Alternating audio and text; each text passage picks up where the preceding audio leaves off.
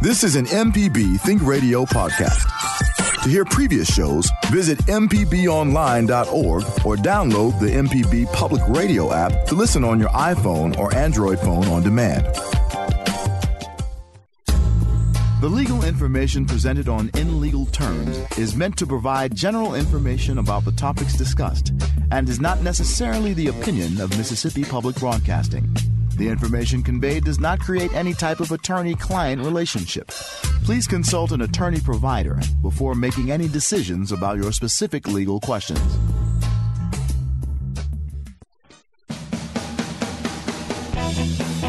Welcome back. This is In Legal Terms from MPB Think Radio, the show all about you and your rights. I'm Liz Gill with Professor Richard Gershon from the University of Mississippi School of Law, and this morning we're going to talk about the Mississippi Center for Justice. Good morning, Professor Gershon.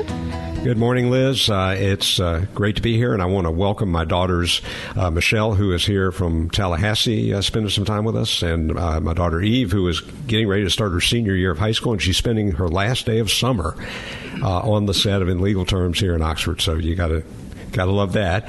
Uh, but but you know we have a, a really great guest today. I, I, I was thrilled when, when Reilly Morse said he would uh, appear on the show because the great work that the Mississippi Center for Justice does, and he's one of our grads who is uh, again doing a lot of uh, tremendous work for the people of the state of Mississippi, and both uh, racial and economic justice. And uh, so Reilly, thank you again for being on the show today. It's my pleasure. Thank you. Okay, well, we're excited uh, to to talk about the Mississippi Center for Justice, and we want to go ahead and mention now and at the end of the show that they have a uh, Champions of Justice dinner, and you have this every year. That's right. It's been going on for I guess about twelve, uh, at least thirteen years, mm-hmm. and it's a it's a great event. Gathers hundreds of folks together, honor uh, each year a couple of the great Mississippians who've moved the cause of justice forward. That's right. This year's it's uh, Representative Robert Clark and Carol Pinnock. It'll be at the Jackson Convention Center on October 18th.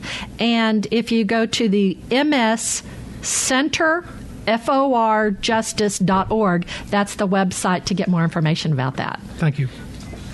All right. Well, there's so many um, focus areas that the the center does. We're going to try to simplify it so we can get a lot of information out to our listeners. And one of the ones that we wanted to talk about uh, is education um, and uh, uh how how was that decided to be a focus area for the center? Well, I think from the beginning, the center saw Mississippi is uh, rich with possibilities for advancing racial and economic justice, and we originally began looking at about a dozen high profile problem areas that were each very specific, and then we gradually distilled that down to four education, healthcare, housing, and consumer protection.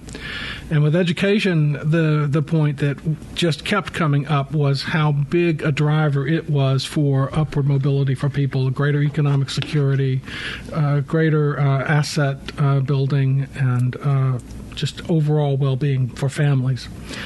Right. Yeah. If if if the education isn't there, that's the precursor for either a lot of success or a lot of possible failures. I assume. Right. Right.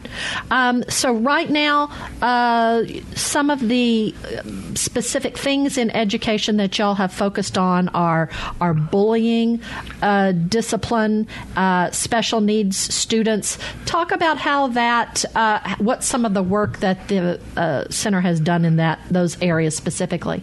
We began to dig deeper into education issues when we established an office in the Mississippi Delta in Indianola, mm-hmm. and we've we've had a great team working on education issues. It's now led by Jeremy Eisler in Biloxi, and also staffed by Deborah Giles in uh, Indianola, uh, and we've focused on, first of all, making sure students stay in the main classroom receiving instruction. So that means we have to look at things that divert them from uh, receiving instruction that involves school discipline, it involves uh, education plans that uh, adapt to students' special needs, and it involves um, uh, issues like bullying. And so Right. bullying came up very strongly in the past uh, 12 months because we began to see just sort of a rise in it in our uh, nation and in our state. And nationally, what we saw was about one in five students facing bullying. But in Mississippi, where we have maybe 500,000 kids in K through 12, uh, you'd think we'd see a pretty su- substantial number of complaints about bullying, and we only saw in the low hundreds. And so we thought, well, there's a problem there, and we dove into it. Our our teams looked into it and discovered that uh, a lot of the uh, requirements in federal and state law weren't being implemented to protect kids uh, against bullying. And Mississippi's own state law provides for a right of self-defense for students who are attacked, but that was being basically um, glossed over, and both sides of the student, both sides of a of a fight were uh, expelled or suspended, regardless of whether a student was exercising a statutory Oh, all right, of self-defense. All right. So we have to do a lot of uh, individual casework. We have to use those cases to try to improve uh, school districts' knowledge of what the law requires and get them to change uh, practices. And over time, we build up enough of those to be able to secure uh, some statewide changes, which we did um, sometime back in getting. Uh, things positioned for the legislature to establish minimum uh, statewide school discipline standards and due process standards. And so Are that you- was an important thing. Is the Mississippi Center for Justice able to disseminate some of this information to uh, help school districts know what the actual policies and rules are, or do you get it to someone who can disseminate it? Well, sometimes we have to start in the hearing Right. and say, by the way, you're breaking the law. Here's Right. what you need to do to change how you're behaving. But there's also a lot of uh, effort over time uh, by our teams to do outreach to uh, school district associations, uh, to uh, various leaders to help. Uh, Enhance their knowledge of what's what's what's the law and what's the best practice in a particular area, and we've even done pilot programs trying to work restorative justice into the classroom and to bring partnerships together between school districts, um, parent councils, and uh, both sides of law enforcement, the school resource officer, and the juvenile justice system, to just try and change this tendency that had arisen over the past decade or so with uh, sort of zero tolerance things to criminalize what are really traditionally school infractions. They don't need to be shoved into the Right. justice court system. Oh, uh, Professor Gershon, I'm I'm still so riding high of my intellectual knowledge about restorative jax, uh, justice from when we had a, a previous guest on in legal terms, and that I've heard so much more about that now on uh, national news also. Right, and we were lucky. That was our dean, uh, Susan Duncan, who is an expert in restorative justice and has been doing work in our community uh, with some local organizations in that area as well. So, an important movement, and really, you know, happy that the Center for Justice is involved in that, and you know, all the work that they do uh, to help education and help uh, people in in those situations is tremendous. And by the way, their their bullying report is on their website. So, if anyone wants to see uh, the information that they've uh, uncovered and, and put together and what they're doing, their website is a really, really great source for that information.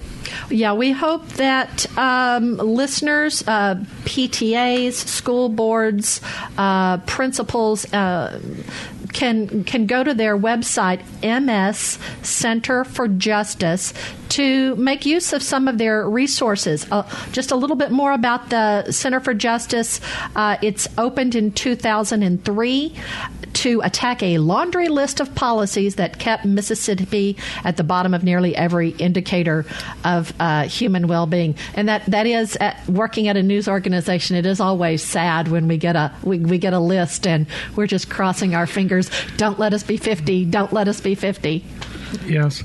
Well, you know, this work uh, in our state, and I know every you know uh, public and political official understands this this mindset. We've got a uh, state with wonderful people who are challenged from every direction with different kinds of social uh, and uh, economic ills. And so the patient has multiple simultaneous illnesses. And so an organization that's trying to make it, make the needle move has got to be more than just a one issue organization, in our view. You've got to be ready to look at uh, an assortment of things because an improvement in one area, such as education, will lead to improvements elsewhere. So that's that's kind of a knock-on effect we're always to, looking for. That's a great way to think about it. All right, we have a call. I think it's a little off topic, but Reginald from Kentwood. Uh, Reginald from Kentwood, we're glad that you've called in. Uh, go ahead with your question. Okay, I this uh, it's a really complicated situation, but I'm living on heir property, and I have two brothers. Well, one brother and one sister. Uh, there hasn't been any succession done on the property. Uh, I'm unable to insure the property, but I'm doing all the upkeep, and uh, they refuse to sell me the property. So, how can I protect myself legally? Uh, the best way to protect myself legally and financially.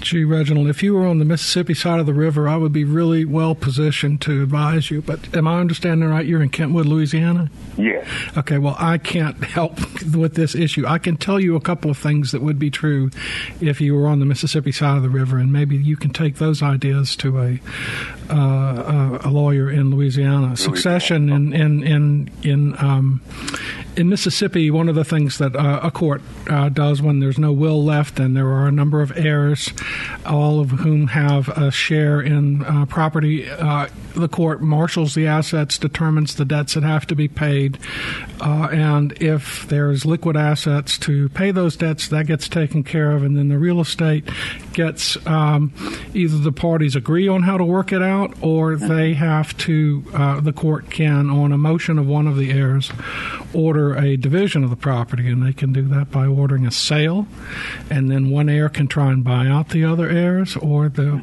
sale can go through and everybody gets whatever the share is.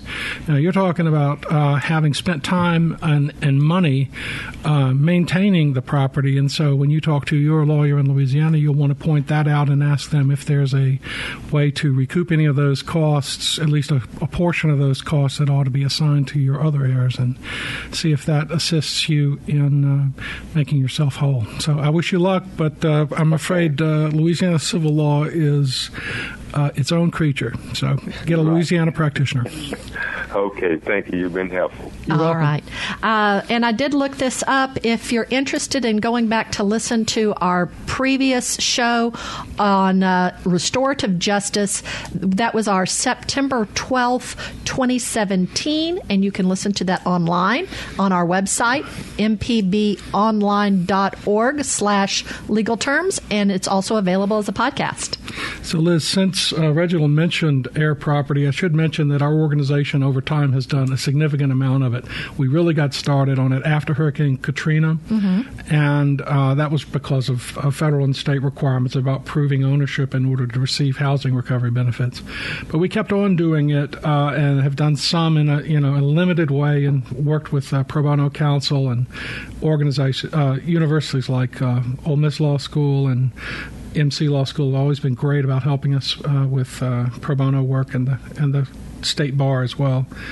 But that is a really important thing because that's where a lot of a- that's where a lot of uh, people's assets are locked up, and they get Yes. they get ha- they get stuck there, and you can't get a home equity loan, you can't sell it, and so it's it's frozen, and uh, so.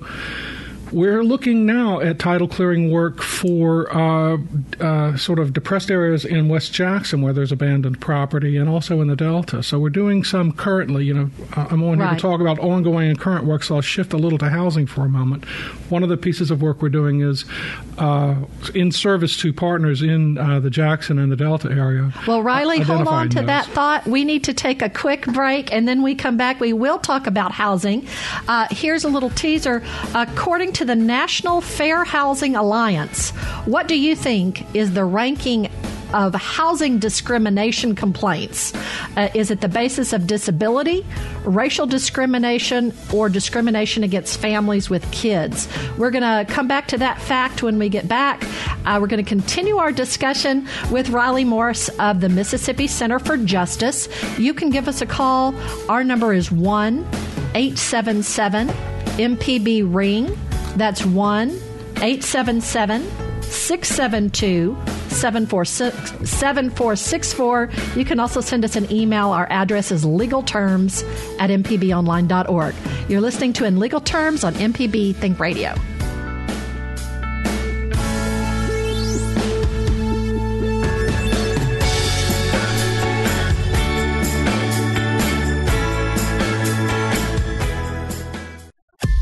This is an MPB Think Radio podcast.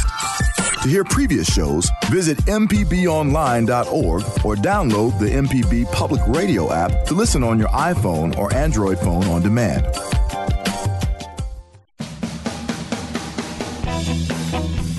Welcome back to In Legal Terms. We realize that not everybody has a chance to listen to our show live. So if you've missed any of our program, you can listen to the whole show.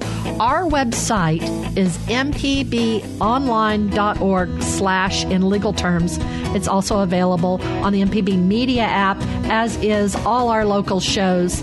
I'm here with Liz Gill.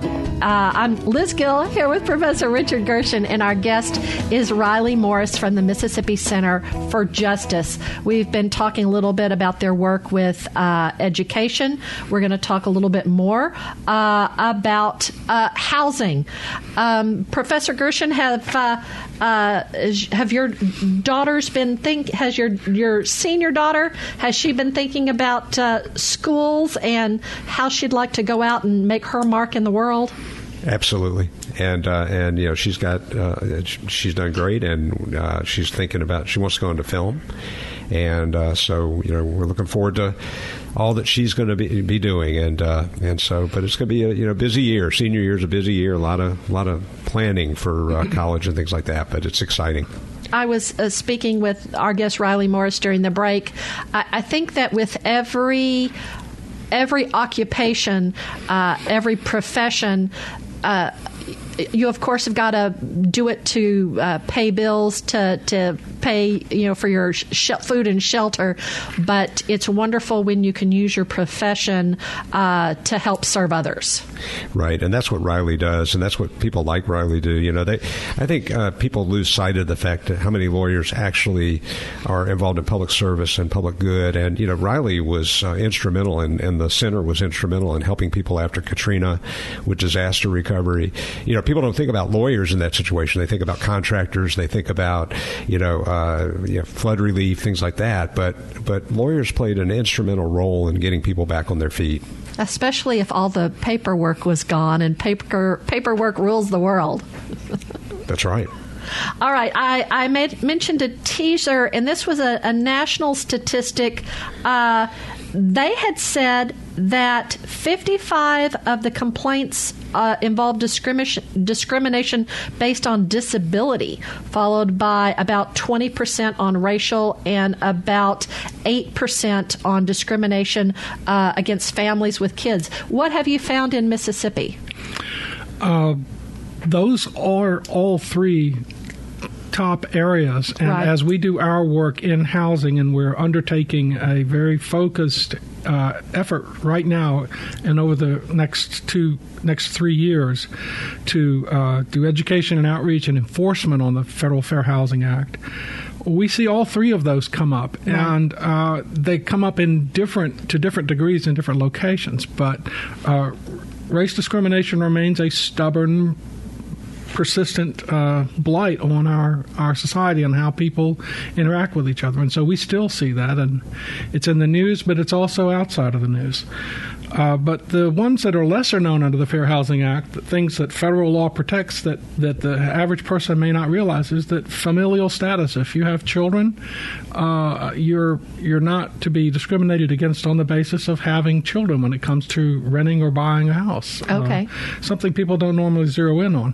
And there are a whole lot of very specific uh, provisions relating to accommodating people with disabilities. And that's another place where uh, folks may not be as. Um, Current, uh, both on the landlord side and on the tenant side, as Right. to what their rights are, and so all three of those come up. I don't know that we have a ranking order of our own internally, but that's that's uh, routine routine stuff that comes our way. What what are some ways that the Mississippi Center for Justice has been able to help with uh, housing and uh, community development? Well, just to continue a little bit on what I was mentioning, making sure people know their rights is vital, and so there's an under uh, there's an effort underway uh, on the southern half of the state to make sure that particularly folks in more rural parts of the state are aware of protections under the Federal Fair Housing Act. So we do uh, presentations in different par- corners of the state, uh, mm-hmm. in some of the more uh, developed locations, but also rural settings to make sure everybody knows the law. We've undertaken, as I mentioned, a um, uh, various types of litigation over time. We did some work in the South Delta Regional Housing Authority to ensure rights were observed there when there was a sudden unwarranted uh, uh, rental hike. And right. we got both the uh, rental hike eliminated and the uh, bad conditions in the location uh, resolved. We also participated in a challenge to a discriminatory uh, zoning ordinance enacted by the city of Ridgeland, which would have uh, grandfathered out a bunch of multifamily rental, which is very key to people who are seeking upward mobility particularly right. people of color trying to move into neighborhoods with better schools. So, see, right. the connections between housing and education are there for us. Right. So, those are some of the examples. We'll be carrying that work on over the next several years. And the uh, leader of that team is John Jopling, and he's aided by several other attorneys in the office, Will Bedwell, who's doing a lot of the um, uh, education and outreach work along with enforcement, and also uh, in the community development work I mentioned earlier before the break by Kiara Tate, who's also in our Biloxi office.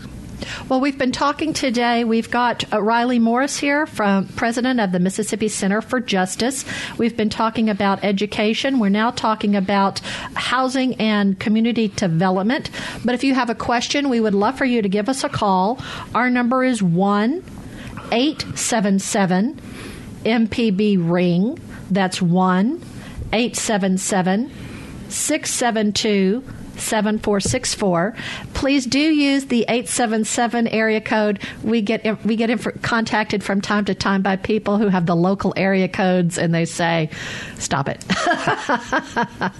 so Liz, one of the things that uh, we've also discovered from the work we did after Katrina uh, and that we continue on is the importance of um, historic preservation in our state. And that's been that was helpful after Katrina and it remains helpful in finding anchor uh, anchor structures, anchor uh, locations that help people uh, who've seen their neighborhoods sort of fade out for whatever reason economically rebuild. And so we're at work. Uh, in uh, the Mississippi Delta, uh, along with the Emmett Till Interpretive Center, to try to secure uh, National Park Service protection for the Bryant Grocery, the location where the infamous Emmett Till uh, right. murder uh, began, where right. the, the, sequence of events began. But uh, Mississippi has so many incredible pieces of history, whether it's music, literature, or writing, that we can oftentimes find programs that assist with that, and then those help to build community pride, help to strengthen out uh, the surrounding uh, neighborhoods, and uh, so we, we we focus strongly on that as well as the other federal funding that comes through the the block grant funding, and there are uh, conditions on spending that money that we make sure that the public is aware of and give them an opportunity to try to push priorities up that are in line with what community needs are. All right. We've had on our show a number of different state agencies that are provide services for uh, Mississippi citizens. But the Mississippi Center for Justice, it's it's a nonprofit organization. That's correct. It's it. You may apply for grants from different uh, facilities, but you're not a governmental uh, agency. Right, and unlike uh, traditional uh, civil legal aid, which does very important work all across this uh, state and across the country, we are not part of the Legal Services Corporation funding stream. So we don't receive a federal budget amount from the federal treasury. We have to be entrepreneurial every year, raise the money through grants and through donations and events like the Champions of Justice Dinner to keep our fantastic team going. So that's what gives us the flexibility ability to turn quickly on a dime if we need to, and to respond in places where perhaps uh, federal or state um, constraints would uh, block us. So we have more uh, more adaptability.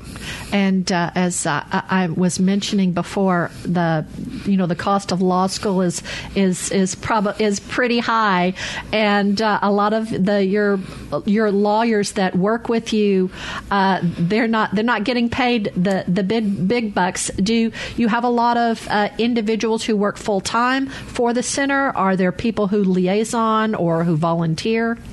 Well, our staff is uh, at the moment it's growing because of some uh, new work that we've gotten um, in housing and in uh, food security, uh, among others. So we're moving up towards the uh, upper end of 25 to 30 right now. At our peak, we were at about 35, but we we operate on the basis of partnerships, pro bono uh, partnerships with law firms in state, law firms nationally, with law schools who send us law students, and with uh, clinical programs like those that uh, are at the University of Mississippi Law School, some really terrific programs, as well as uh, Mississippi College Law School. So we find a way to let a staff member in our office be a force multiplier by tapping into uh, pro bono resources that are out there. And, you know, national and state law firms when they find the right match, they are so eager to do this work because it's work that makes your heart feel good. Right. Well, we're glad that you're be able to be on our show today. Uh, we need to take our next break of the hour. Uh, when we come back, we're going to talk about consumer protection. And uh, one of the things that is uh, when we had Attorney General uh, Jim Hood on our show, talked about some of the uh, predatory lending that some of the student loans that unfortunately some of our lawyer friends uh, probably are still paying off. So when you graduate, the average student loan borrower, what do you think it is? Do you think it's 5000 15000 or 25000 for the average student loan graduate in the nation? So hang on and find out. Our number is MP 1877 MPB ring. That's 1 877 672 7464. You can also send us an email. It's legalterms at mpbonline.org. You're listening to In Legal Terms on MPB Think Radio.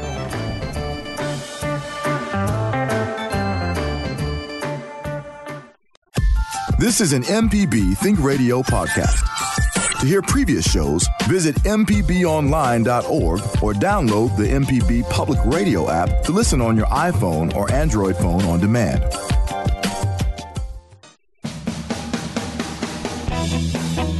You're listening to In Legal Terms on MPB Think Radio. Professor Richard Gershon is our expert in Oxford. I'm Liz Gill here in Jackson, and I'm with Reilly Morse, the president of the Mississippi Center for Justice, and we're talking about uh, their goals and how they help benefit the, the state of Mississippi. Uh, Professor Gershon, have you paid off your student loans yet?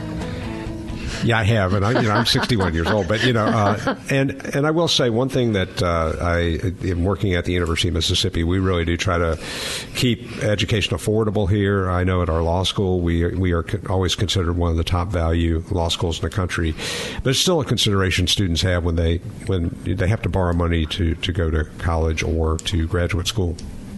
It is. And this was a CNBC article, and uh, it said when they graduate, the average student loan borrower has 37 thousand dollars over student thirty seven thousand dollars in student loans. So, uh, selecting where you go, what you study, and, and how you get there is is a priority. Uh, we've got a call now that we'd like to go to Beaumont. Sue has called in. Go ahead, Sue. Thanks for calling in to In Legal Terms. Yes, I'd like to ask Mr. Morris Morrison the well, about the Center for Justice.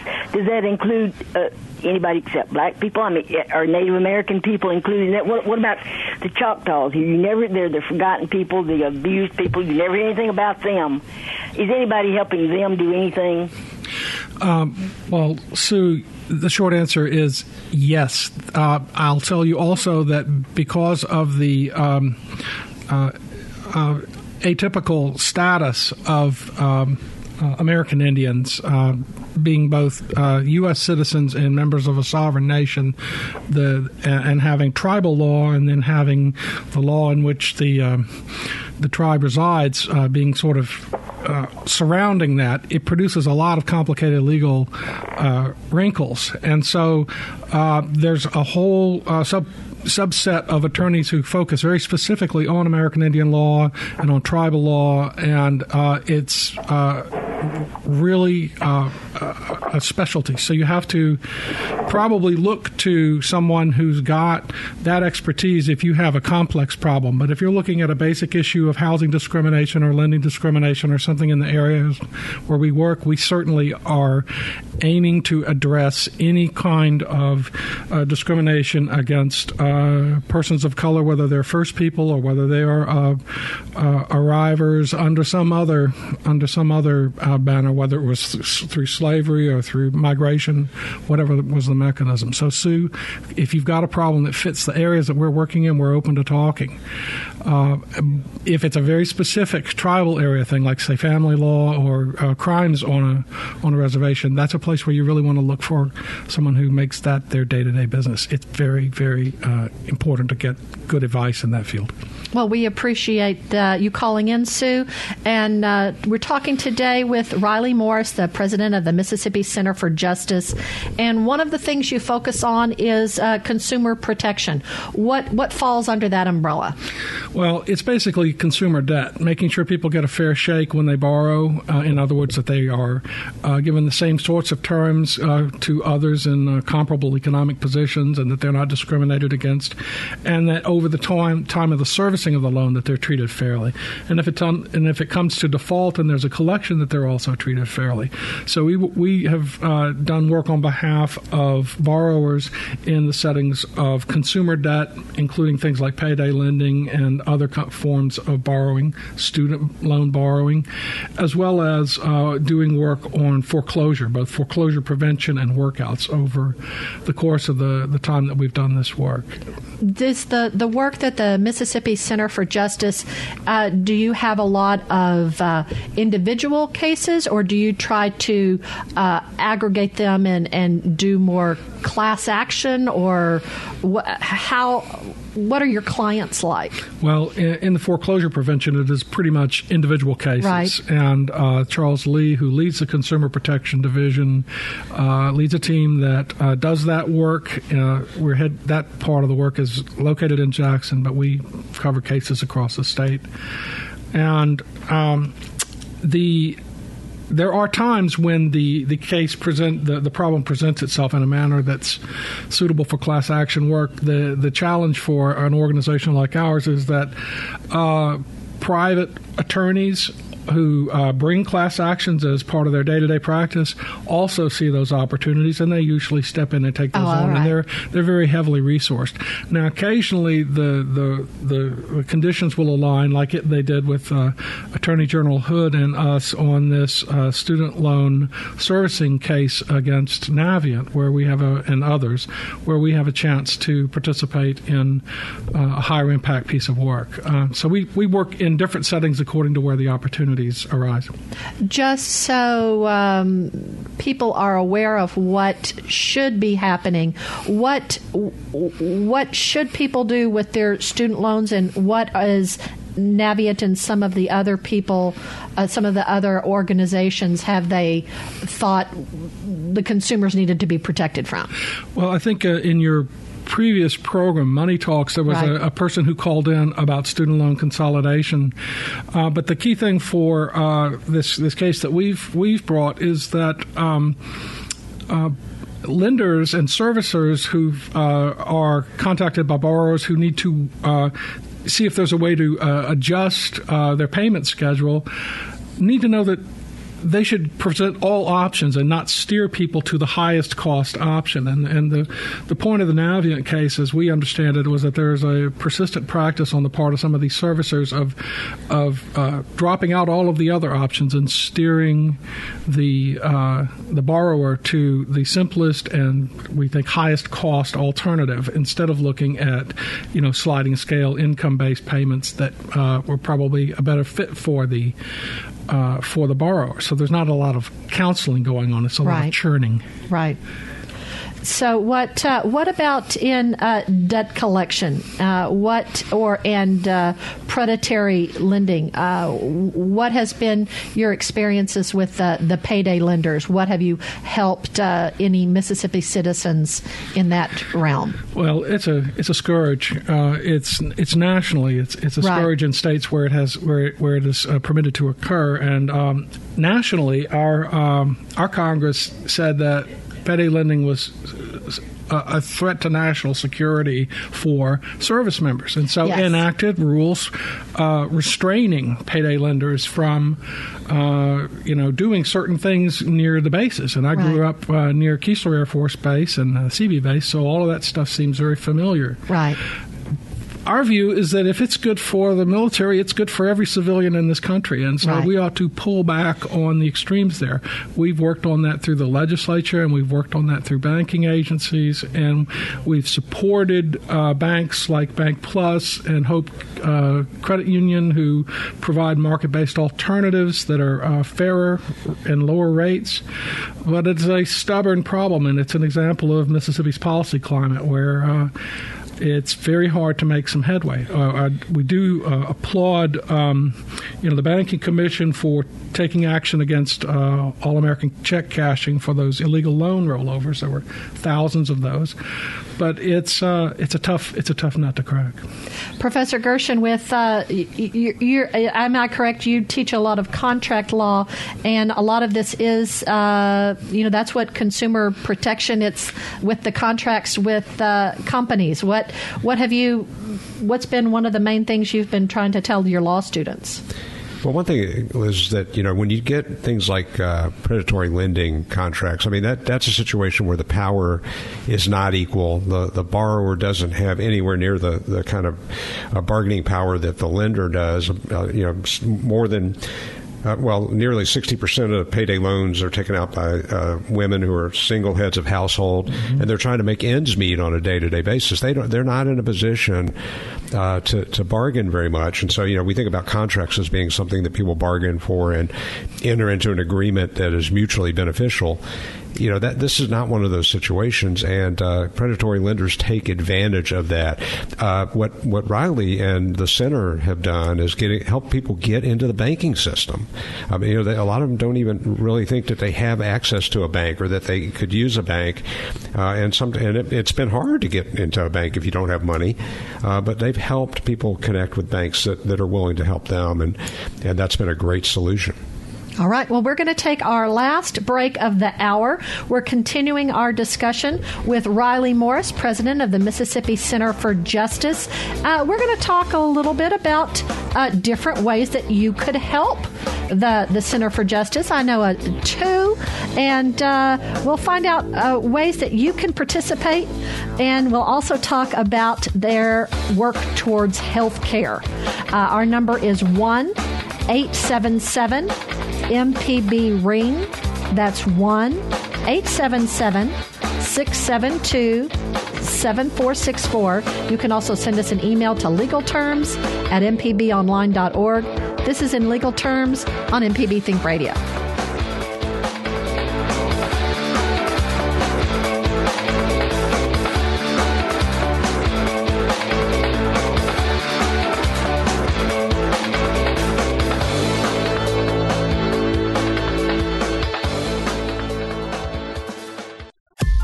This is an MPB Think Radio podcast. To hear previous shows, visit MPBOnline.org or download the MPB Public Radio app to listen on your iPhone or Android phone on demand.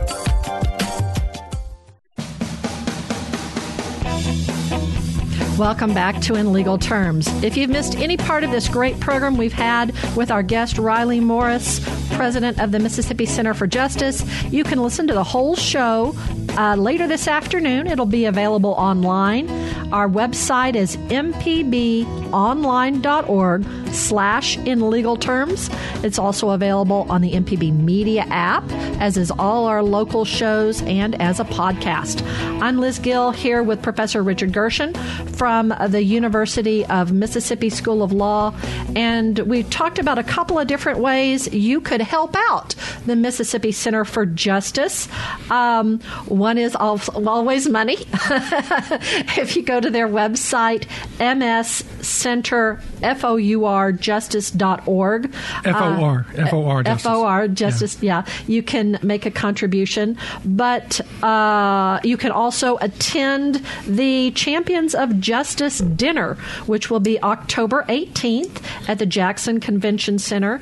The honorees are Representative Robert Clark and Carol Pinnock, and but you also uh, a lot of uh, attorneys, law students, and volunteers from an array of personal and professional backgrounds provide support to the uh, uh Mississippi Center for Justice's outreach.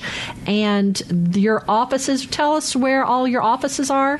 Our headquarters is in Jackson on Old Old River Place. Our Biloxi office is on Division Street in uh, East Biloxi and our Indianola office is on Court Avenue uh, on the town square.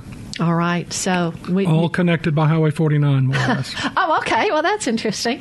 Um, we've talked about a number of the different focus areas that the Mississippi Center of Justice uh, works in and helping individuals. We've talked about education. We've talked about housing. Uh, we talked about consumer debt. Consumer, that's right. Uh, consumer debt, and now we'll talk about health care. And I guess one of the specific focuses is is HIV and discrimination and stigma. Tell us a little bit about why that is a problem in Mississippi. Well, Jackson still, I think, has the fourth highest infection rate uh, for HIV HIV in the nation, which is kind of shocking. Uh, that's as of I think about 2016. Mm-hmm. So we have a high uh, high uh, infection rate. We have a lot of stigma attached to it, and we have uh, a lot of questions uh, among uh, those who are coping with this, you know, profoundly uh, painful news about what does this mean for my employment, my housing, and so forth. And so we worked with the University of Mississippi Medical Center to co-locate next to their clinic at the Jackson Medical Mall a medical legal partnership team where oh. we can receive uh, referrals and we can take walk-ins for folks who are um, dealing with uh, uh, HIV status in their lives and look at issues of employment, housing, and uh, other forms of discrimination and privacy rights.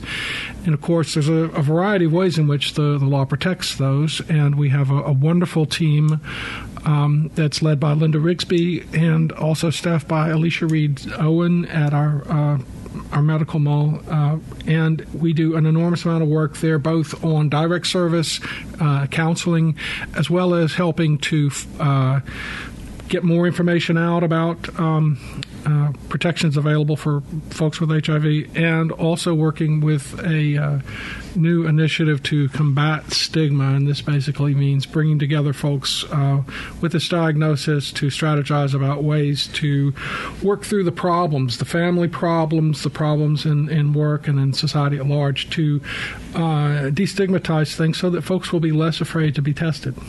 Wow. All right. I guess it, it hadn't occurred to me. This seemed like more of a, uh, a I guess, a, a, social issue and not uh, legal issues. What are some of the the, the legal, or, or, or do you does do you use individuals who aren't specialized in in legalities? Well, these are there are legal issues. Mm-hmm. There, uh, if if someone uh, is diagnosed with this condition, they may, they may be a person with disability under the federal laws that protect people. Uh, with disabilities, and there are privacy laws that uh, uh, secure people's uh, private information against public disclosure. So both of those things come into play in uh, work settings. If someone goes back to work after they've discovered this, and this word gets out, and they're they're either uh, removed or, or lost, where the science doesn't justify doing it. The biggest problem, the, the the reason we talk about stigma so much is there's a lot of non-scientific information out there about what is and isn't uh, a condition that puts somebody at risk of transmission. And so, for that reason, people do a lot of irrational things, uh, limiting people's employment, refusing to treat people, even medically treat some people, and uh, or house people. So, all of those things. Uh, tend to implicate both thing questions of disability and privacy rights, and we look Okay. to try to contain that so that folks can get on with their lives, maintain their uh, regime of uh, treatment and medication, and you know keep afloat. All right. Well, Professor Gershon, we've talked uh, a number of times on our show about, uh, I guess, the uh, protected status of, of individuals. How does that work with um, someone with a medical diagnosis? That's a great question. That's something Reilly probably deals with more more than I would. I mean, it's uh, you know uh, there there are conditions that will make you a protected status. We talked about disabilities, for example. Uh, that is certainly people with disabilities. That's a protected status, and yet uh, you know Reilly gave us statistics that people in housing are discriminated against because of their disabilities, and so you know that's improper. Uh, and so, you know, that uh, the thing is, we, we, you know, we look at these situations, and it is a combination of law and policy and medicine. And I think it's great that what what uh, the center is doing is uh, working with doctors at the medical school uh, to try to help some help people. I mean, that's really ultimately what they're trying to do. Well, and that goes exactly back to what you said earlier. You can't just treat one problem. You have to treat the the whole society uh, because everything uh, connects. It's it's just all a chain. Everything connects uh, to each other, and and it, it, it's all intersects. Yeah, in the social work uh, discipline, they talk about wraparound services. It's kind of that. It's trying to appreciate that a person, as a whole person, comes into the room with a collection of problems, and we try to do our best to find a place uh, with the right match to uh, help solve all all of the group's problems that that person represents, where we can, where the law allows it. All right. Well, we have just a few minutes left. Uh, tell us tell us something more about the, the center that uh, so we can So- be well informed. Sure. Well, uh, what I'm particularly excited about over the next uh, several years is that the center has launched a uh, impact litigation project, which is being led by a, a former MCJ board member and a renowned civil rights lawyer, Rob McDuff. And through this project, we are taking on large scale cases, things relating to voting rights, to redistricting, to uh, discrimination. Uh, in a, a wide range of areas that don't fit into the f- e- neatly into the four Right. topics I was just mentioning before. And so I'm so thrilled about that work because it augments uh, and, and complements uh, so much of the other stuff that we do. And we're, we're real proud of uh, having this opportunity to add that um, important uh, tool to the to the kit that we bring And how how is it? Do you go after areas, or do someone comes up to you to suggest uh, to tell them about a problem you have? How do you pick your projects? It's a mixture. Some some of these are sort of longstanding uh, problems diagnosed many years before that nobody's had the means to be able to take on. In other cases, they're new new actions. Uh, for example, we uh, took on the uh, challenge to the uh, religious the religious protection law HB 1523 the law which we, we saw as discriminating against uh, LGBT people. We pursued that case. We'll we'll be looking for a case where it's applied and pursue that as well. We're we're confident that ultimately we'll prevail on that uh, and then uh, people bring us ideas. Um, so we we're uh, open on that issue. And Beth Orlansky our our advocacy director oversees all of the four areas as well as the impact litigation project matter that I just mentioned. And so uh, any of our listeners who have a, a bright idea should certainly give Beth a call at our Jackson office and that's 601 352 2269. And we will have that phone number, and we'll have the MS Center for Just F O U R F O R justice.org as on our website. Um, okay, we have one minute left. Uh, Professor Gershon, what's going on at the law school?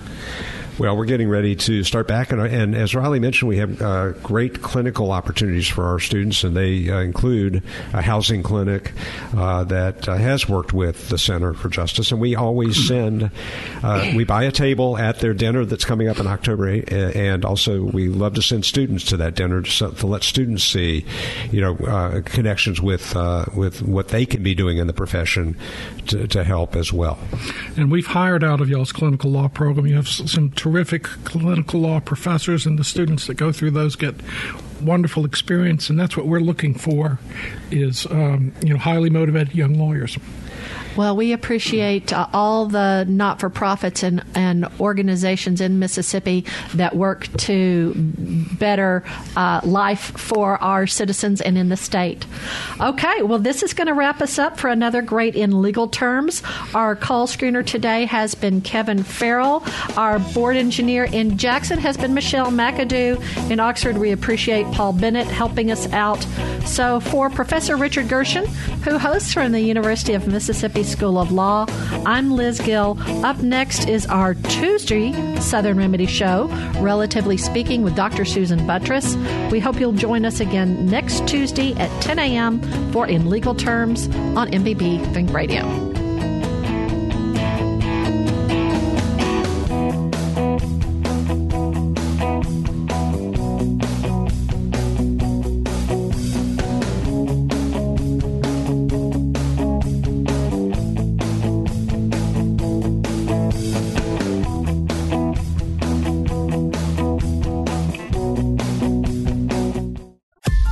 This is an MPB Think Radio podcast. To hear previous shows, visit MPBOnline.org or download the MPB Public Radio app to listen on your iPhone or Android phone on demand.